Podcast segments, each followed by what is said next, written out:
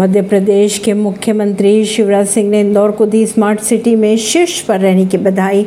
उन्होंने कहा, यह मेरे और पीएम के सपनों का शहर है। देश के 100 स्मार्ट शहरों में इंदौर का पहला स्थान मिलने पर मुख्यमंत्री शिवराज सिंह चौहान ने इंदौर वासियों को बधाई दी। उन्होंने कहा, मैं इंदौर वासियों को इसके लिए शुभकामनाएँ भी देता हूँ। अब आप लोग की ज़िम्मेदारी और बढ़ सी गई है।